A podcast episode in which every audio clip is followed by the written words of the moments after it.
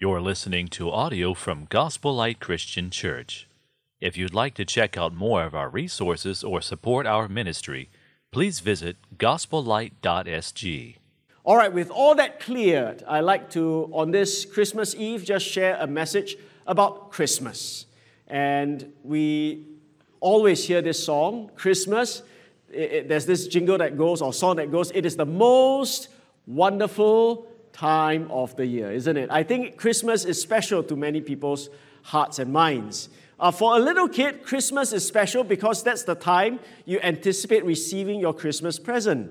When I was a child, my mom would always bluff me. She likes to lie to me. She would tell me to hang a sock at the foot of the bed, and Santa Claus would come down. Uh, we don't have chimney, but he would somehow come into the house and pass me a present. And without fail, every year I would have a sock hanging at the foot of my bed, and lo and behold, I get Christmas gifts. I thought it was Santa Claus. Well, uh, for some of us, Christmas is special because it is the time for sales. You get good deals, you buy a lot, you're a shopaholic, and you enjoy Christmas. But for others, Christmas is a time for feasting, for gatherings, for parties, for getting together with friends. But for the Christian and for the church, Christmas is special because it's a reminder of the birth of Jesus Christ. Now, to be clear, I don't think Jesus was born on the 25th of December. The Bible never says so. And moreover, December is a time where it's winter, and it's quite unlikely that the shepherds will be out there in winter time. So we don't think this is the exact day. Nevertheless, it's a reminder that Jesus is born or given to us in this world. So, for the church, for Christians, it is about Jesus. Christmas is about Christ. He is the reason for the season. The question then is who is this Jesus? What's so special about Jesus? Why does the whole world celebrate Jesus Christ? Why do churches all over the world believe in the Lord Jesus Christ? What has He done? Well, we're going to learn about Jesus this morning. It's all about Jesus this sermon. It's not about what you need to do so much, but who Jesus is and what he has done. And we're going to learn about Jesus from this one man named Isaiah. You say, who is Isaiah? Well, Isaiah is a prophet or a messenger of God who lived some 2,700 years ago, a long time ago. But he spoke a lot about Jesus in his book, the book of Isaiah. Now, for the Christian, you may be familiar with what we call the Gospels. The Gospels are four books in the New Testament. New Testament is the part of the Bible written after Jesus came. So there are four books Matthew, Mark, Luke, John. These four books chronicle the life and times of Jesus Christ. We call them the Gospels. They speak a lot about Jesus. But there are people who say there's actually a fifth gospel, a fifth book in the Bible that speaks also a lot about Jesus.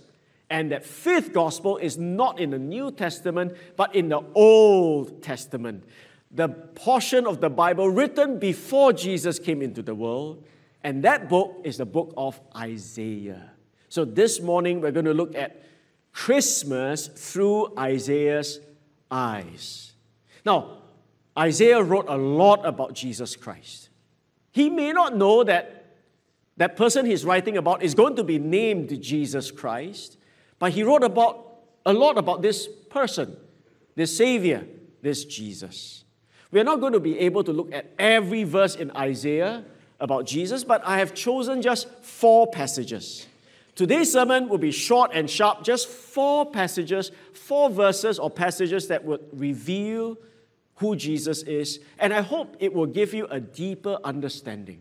Whether you are a Christian or you are someone new with us, we hope it's something that is light and yet satisfying for all today. So, the first passage I've chosen is a famous Christmas passage, Isaiah 7 and verse 14. You see this verse on Christmas cards, on walls, on posters, all over. For it says, Behold, the virgin shall conceive and bear a son, and shall call his name Emmanuel. So, very interesting. God said through Isaiah, there will be a special someone, and that special someone will be born of a virgin. I think that's very special because none of us here is born this way. But this special child will be born of a virgin, and he will have this name, Emmanuel, which means God with us. So Isaiah wrote this some 2,700 years ago, and for a long time, nothing happened.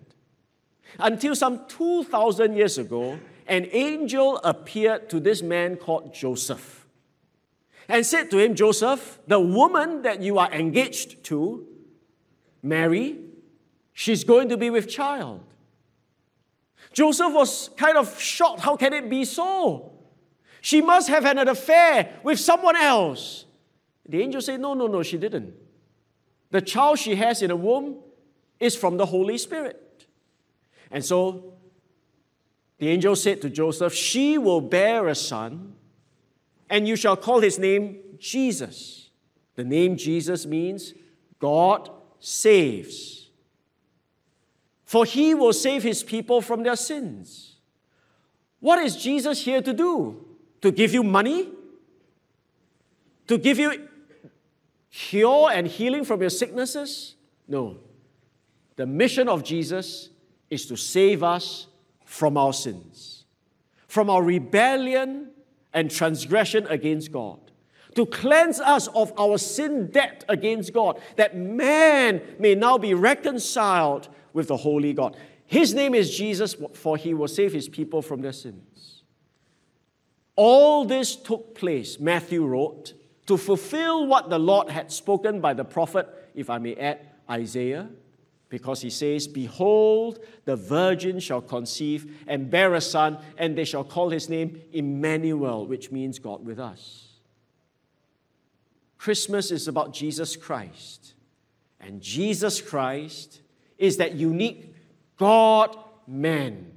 God, the Son of God, born into this world as that unique God man, so that he is Emmanuel and so that he will be Jesus, the God who saves us from our sins. So we sing that song, Hark, the herald angels sing and it goes, offspring of a virgin's womb. Very unique and absolutely necessary because only in this way is Jesus going to be sinless. He does not have the inherited sin or the sin nature from Adam. And this, this is crucial in order for him to be our Savior. So, offspring of a virgin's womb, veiled in flesh, the Godhead see, hail the incarnate deity, pleased as man with man to dwell, Jesus our Emmanuel. To the ordinary man, Jesus looks like a poor little baby, but actually, that is incarnate deity veiled in flesh. So, who is Jesus Christ? Well, Isaiah, some 2,700 years ago, already said, He's going to be born of a virgin that he may be sinless. He's God with us and He's Jesus, God who saves us from our sins. Down one. We go to the second one. Also, a very famous, popular verse during Christmas, and it's Isaiah 9. It says, For to us a child is born, to us a son is given.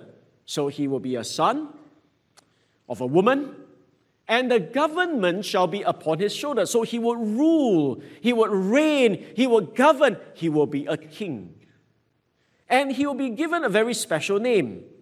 His name is fourfold. He shall be called Wonderful Counselor. He's of infinite wisdom and knowledge. He's called the Mighty God. So he's not just, Jesus is not just the Son of God, but he's God the Son. He's God, the very God. There are people today who say Jesus is just a very special man. No, the Bible tells us he's God, the very God. He's called the mighty God. And the Bible says he is called the everlasting Father. That means that he's going to be a king that is also very fatherly, very kind. He's the, he's the king who provides and protects like a father. Please do not confuse Jesus, the Son of God, as God the Father. For those who are Christians, you know that we understand from the Bible there's a trinity in the Godhead the Father, the Son, the Holy Spirit. We are not saying Jesus Christ is God the Father, but Jesus Christ as King is like a Father, like an everlasting Father. And then he's called the Prince of Peace. He's the one who brings in peace and rules in peace. And how we need peace in a broken world today. We have wars and rumors of war. You, if you live in Gaza or in Ukraine, you will be very happy. You are longing for peace. But the Bible tells us when Jesus comes, his government, his rule, his reign will be one of peace, which is further elaborated in the subsequent verse here of the increase of his government and of peace, there will be no end. On the throne of David and over his kingdom. Now, why David? Because originally, God, even before Isaiah, had already said to David, who is a king, that he will have a descendant who will rule forever. So Jesus fits the bill. He's the descendant of David. He will sit on David's throne. He will be a king like David, but better than David, in that his reign and rule will be everlasting and be absolute, be in absolute peace and justice and righteousness. So, Isaiah said all that 2,700 years ago. About 700 years later, there was this group of men. We do not know how many. We always sing three wise men, three wise men, but actually we do not know how many. But a plurality of wise men. These are the uh, VIPs from the east of Israel. These are what they call magi. Some people think that they are the kingmakers, they are the council who will determine the next king. But these VIPs came all the way from the east, following a star to search after a little child. They said, Where is he who has been born king of the Jews? For we saw his star when it arose and have come to worship him. So, this is the original Star Trek. They followed the star and went all the way to look for this child who is born. And this child who is born is no ordinary child because they know that he's a king. And not just king, but God, because they say we have come to worship him. So, we sang that song earlier as well. What child is this? And the songwriter goes on to say, This, this is Christ the King, the one who reigns, the one who will rule in justice and peace and righteousness forevermore. And he is the King of kings who will bring salvation to save us from our sins. So, we know about Jesus from Isaiah when he told us about how he's born of a virgin. He will be God with us. And Matthew tells us he will save us from our sins. Isaiah then went on to tell us that Jesus will be king. He will be infinitely wise. He will be the mighty God. He will be the one who would lead us into everlasting joy and peace.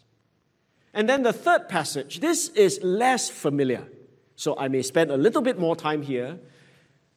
It says, There shall come forth a shoot from the stump of Jesse. So the imagery here is a tree that has been felled, it's been chopped, and it seems as if there is no life, it's dead.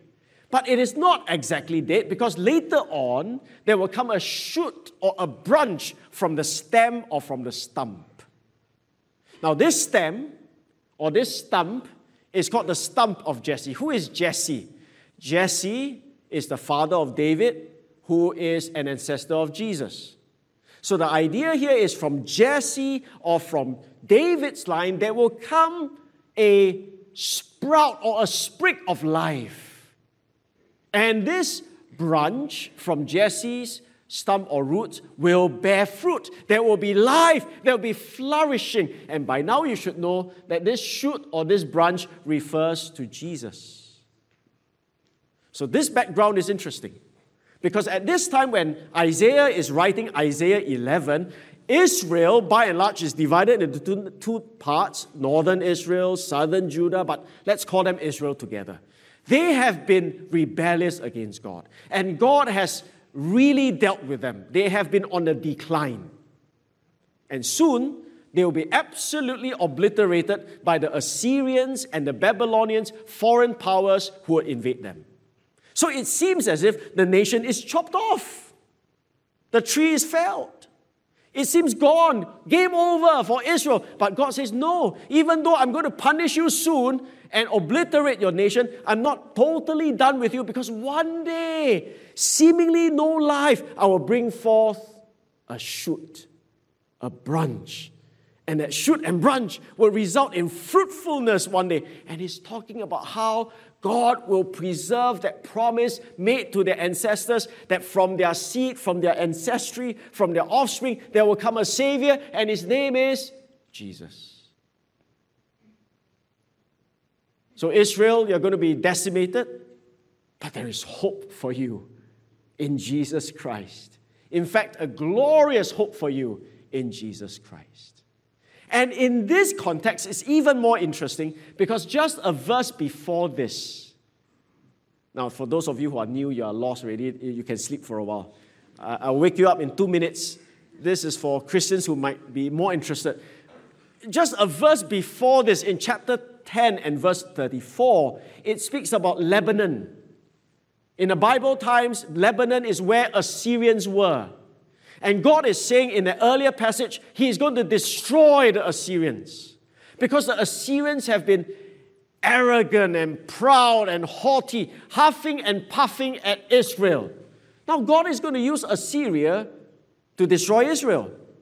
But God will, after they have destroyed Israel, destroy Assyria. And Israel, uh, Assyria will be like the tree that is felled forever, gone no more. But in contrast, Israel, though rebellious against God and will be dealt with, will retain a precious hope in Jesus Christ. So that's all the background. You can wake up now. The point of it all is that God is so good to the nation of Israel and actually to all of us in that He will always preserve the promise that He has made that in that one descendant shall all nations be blessed. Jesus is being referred to here. He's that shoot and that branch. And when he comes, he will judge the poor with righteousness.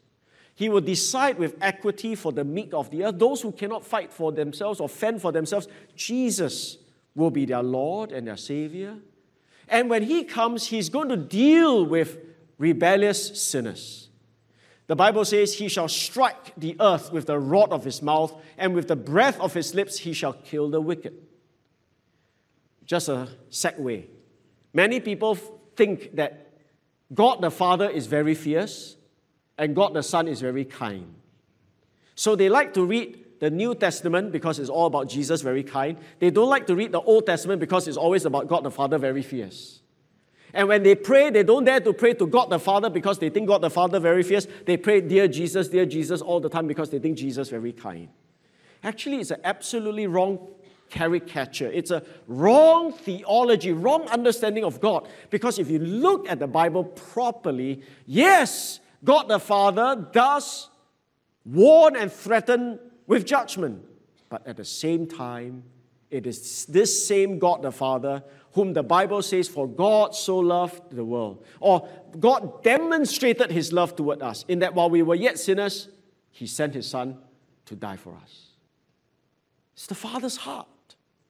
And for us who think that Jesus is like that softy, always very nice, very kind, don't forget what this verse is saying. He will come and judge this world in fearsome wrath. And that's what you read in Revelation. So it's a wrong dichotomy to think that God the Father is fierce and God the Son is very kind, as if they have different personalities, as it were. No, they have the fullness and the perfection of all the attributes in unison. Different persons, but perfectly holy and lovely and excellent. So, Jesus will come one day. We do not know exactly when, but the Bible here is speaking of a future day when Jesus will return a second time. He will rule and he will judge and he will punish. And when he comes into this world and reigns, the world will be totally different. For all of you animal lovers, this will be so exciting for you. Because it says, The wolf shall dwell with the lamb, and the leopard shall lie down with the young goat. I don't see that today. Not possible. You put the two of them together, she'll die one. One of them will die. And the calf and the lion and the fattened calf together, and a little child shall lead them. How nice. Fairy tale, right? Almost. A little kid walking with the lions and the leopards. Whoa. Unheard of. Unimaginable. Some of you will pay $10,000 to go Africa safari, see the leopard must say very far away. In that day, no need to pay, they are around you. And you play with them. Totally safe. The cow and the bear shall graze, their young shall lie down together, and the lion shall eat straw like the ox, jia cao. So everybody will jia cao, because, uh, jia cao means uh, eat grass, uh, because the lion will not eat the ox. Absolute peace. And in that day, so we kind of have a glimpse of it. Actually, Isaiah tells us quite a bit about the new heavens, new earth. And there may be a hint that it will be not just one stage total transformation, but it's a staged thing. But maybe one day as a church, when we go through the book of Isaiah, then I'll talk about it more. But today, Christmas, I know there are guests, cannot complicate too much. Let's come back. In that day, the root of Jesse, who shall stand as a signal for the peoples, of him shall the nations, not just the Jews, the nations inquire, and his resting place shall be glorious. Now, I want to focus on just one thing here, and that is the word root. What's so special about the word root? I pause for since today will be fast sermon, so I'm going to ask you. I'm going to wait until someone tells me the right answer. How about that? What's so special about this word root here? The root of Jesse.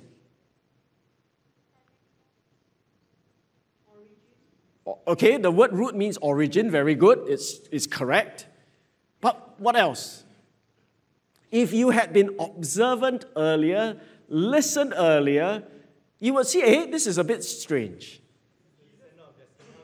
Ah, okay. If Jesus is born from Jesse's line, right? Jesse is the father of David, and after a few more, then you have Jesus. So if Jesus is the descendant of Jesse, how can Jesus be the origin of Jesse? That's correct. One more thing. Sorry? He's a part of Jesse? Support. Uh, okay, or correct botanically speaking, uh, but not so much theologically speaking. Lah. It is correct. Your science is on the right track. What's the purpose of roots? Give support to the plant. I, I, I did science with my son, so I know. All right, what is interesting is actually, if you just read it, you say, yeah, nothing special. But if you remember verse 1, what does verse 1 say?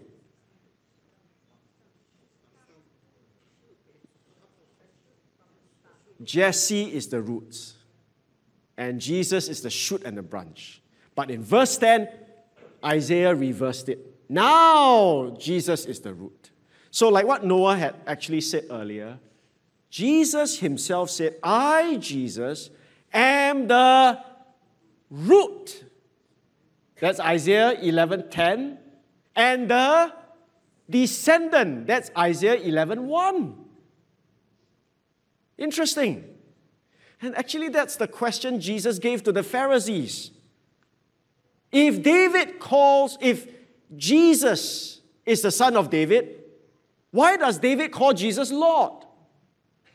I mean, I will never call Sean and Matthias, my two sons, Lord. that would be so wrong. But David calls Jesus, his human descendant, Lord. Why?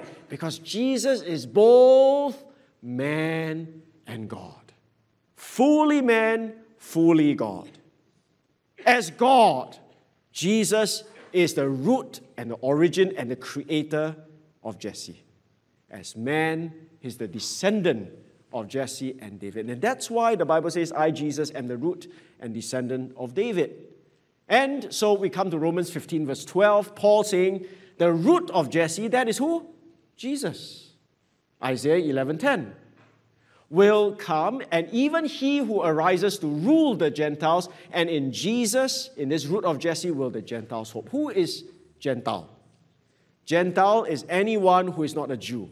So, by that definition, most, if not all of us, are Gentiles. And praise be to God, Jesus is given not just for the nation of Israel, not just for the Jews, but for you and I. Chinese, Filipino, Indian, doesn't matter all nations, all Gentiles can hope in Jesus, trust in Jesus, that we may be saved from our sins. So, another song. O come, O come, Emmanuel. O come, O branch of Jesse's stem, unto your own and rescue them. From depths of hell your people save, and give them victory over the grave. So, Christmas hymns do contain rich theology. Not many of you would understand the branch of Jesse's teaching in Isaiah 11, but the songwriter does. And it's an appropriate Christmas reminder. So, there shall come forth a shoot from the stump of Jesse, and a branch from his roots shall bear fruit. This is about Jesus. The final passage I like to refer to may not be so Christmassy, but it's the most famous passage I think most of you would be familiar with. It's in Isaiah 53. But just to back up a little before Isaiah 53, we look at Isaiah 52, where it says, Behold, my servant shall act wisely, he shall be high and lifted up and shall be exalted. So this speaks about Jesus. Jesus came to do the will of the Father, he came to serve God. He's called a servant. But this servant will be exalted and lifted high and be praised. This speaks about his ascension, his kingship, his rule. But before he would rule, he would suffer big time. So the Bible goes on to say, as many were astonished at you, his appearance was so marred beyond human semblance, and his form beyond that of the children of mankind. He's going to be so disfigured, so tortured, so mangled. He's going to be a shock to anyone who sees him. And in Isaiah 53, we are told he was despised, he was rejected. He's a man of sorrows, acquainted with grief. And as one from whom men hide their faces, he was despised, and we esteemed him not. So, not a pretty picture at all. He's a conquering king, but before that, he's a suffering servant. But why? Why would he suffer? Is he impotent against the forces of evil? Is he so helpless that he has to suffer all this? No. He did all that willingly, lovingly, because he was there to bear our griefs and to carry our sorrows. We esteemed him stricken, smitten, afflicted. Why? Because he was pierced for our transgressions, he was crushed for our iniquities, for our sins. Upon him was the chastisement that brought us peace, and with his wounds we are healed. So, this is the great teaching of the Bible. Jesus was there as our substitute, he was there as our sacrifice. Every punishment that is due for our sins was laid on him, and he suffered paid it all for us. He was not there because he was weak, he was there because he was love. He was there to save you and I from our sins. That's why he's Emmanuel. That's why he's Jesus. That's why he's that shoot or the branch that will bear fruit because he's going to bring life and healing and blessing and salvation to all the Gentiles who would hope in him. And my friends, all we like sheep have gone astray. The Bible says all. We have turned everyone to our own way. There is none righteous, no, not one, for all have sinned and come short of the glory of God. We all do not sin to the same degree or in the same patterns, but we are all sinful before a holy God. And the Bible makes it very clear that God is so holy, there will be none who is unholy before his presence in the new heavens and new earth. And all wicked rebels will be sentenced to a place of hell for sufferings. But the Bible gives us this equally tremendous good news that Jesus is the Lamb that bears our sins away. The Christian message is not one where it tells you, do better, try harder, earn your way to God. The Christian message is, while you are yet sinners, God sent His Son to die and to pay for all your sins. The agony Jesus bore was not for his own sins, he had none, but for your sins and my sins. That is what Christmas is all about. It's not a box of toys at the foot of my bed. It's not some cheap Christmas sale. It's not some feasting and gathering, much as they are precious. But the ultimate gift of God's Son, Jesus Christ, born into this world to save you and I from our sins. Christmas is about a special son, a son who will be born into this world via a virgin's womb, a son who will be called Emmanuel, who shall save us from our sins, a special son. Christmas is about a sovereign son, a son who will be king, who will rule forever in perfect righteousness, justice, and peace. And they who believe in him will one day reign with him. And they who do not will be sentenced to everlasting torment. Christmas is also about a successful son. Yes, he will die. Yes, he will suffer. But from this branch and from this shoot, there will be fruit. There will be flourishing. There will be blessing upon those who believe in him. And finally, this is a suffering son. He was pierced, he was crushed for you and for me. I hope this simple look at Jesus Christ through the eyes of Isaiah would also be the same way you will look at Christmas from today onwards. I hope you will learn about Jesus more, but I hope today you will believe in Jesus most of all. Let's bow for a word of prayer together.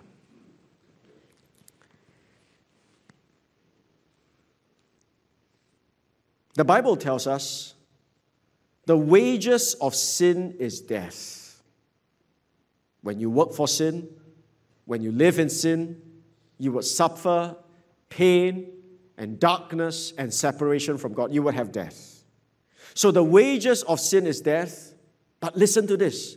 The Bible goes on to say, but the gift of God is eternal life through Jesus Christ our Lord.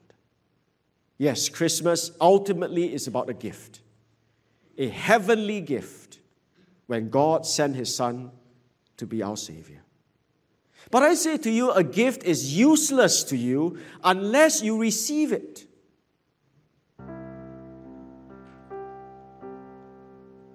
The Bible calls and commands you, therefore, to repent of your sin and to believe in Jesus Christ. The Bible calls you today to obey God, to follow Jesus. And you can do that because Jesus has died to pay for our sins. So, would you today bow and humble yourself before this God? Would you believe that Jesus, his Son, has died and risen again to save us from our sins? I pray you will receive this gift of salvation I pray that Christmas will be born in your heart today. It's a choice, it's a decision, it's a command from God that you have to act upon. Will you today turn from your sin and receive Jesus into your life? Would you believe in Him? Would you follow Him? I pray today also for our church Yes, this is a simple gospel message. But it's never really that simple, isn't it? Because each time we hear the love of God in Jesus Christ, I believe the Holy Spirit is always working in our hearts that we may know Him, know His love, and love Him more. If God so loved you and gave His Son for you, how can we today not love Him? How can we today rebel against Him? How can we today drift from Him? Maybe this Christmas is an opportune time for you and for me as Christians, as followers, to say, Lord, forgive me my sins and grant me grace to love you more and to serve you. For those who are going through hardship, I pray you will take hope, take joy in that promise found in Isaiah. One day, Jesus will usher in a new heaven, a new earth, where there will be no more tears and no more sorrow, where there will be everlasting joy and peace and judgment and righteousness. Ah, we do not live for the here and now. People may go, health may diminish, life may be difficult, but there's always a glorious, bright light at the end of the tunnel. At the end of time as we know it, we will be ushered into a glorious, perfect, blissful, God centered eternity. And that, I pray, my friends, will energize you and encourage you for life's journey till Jesus comes. We will soon sing that song, Joy to the World. It's a Christmas hymn, but really it is about not the first coming of Jesus, but the second coming. But nevertheless, on this Christmas day or Christmas Eve, as we remember the birth of Jesus, we look forward to his return. And may we all respond to him correctly today. So, Father, thank you for this time. Bless each one May men and women turn from sin to believe in your Son. May we love you more. May we serve you. May we endure well for your glory. Thank you. We pray all this in Jesus' name. Amen.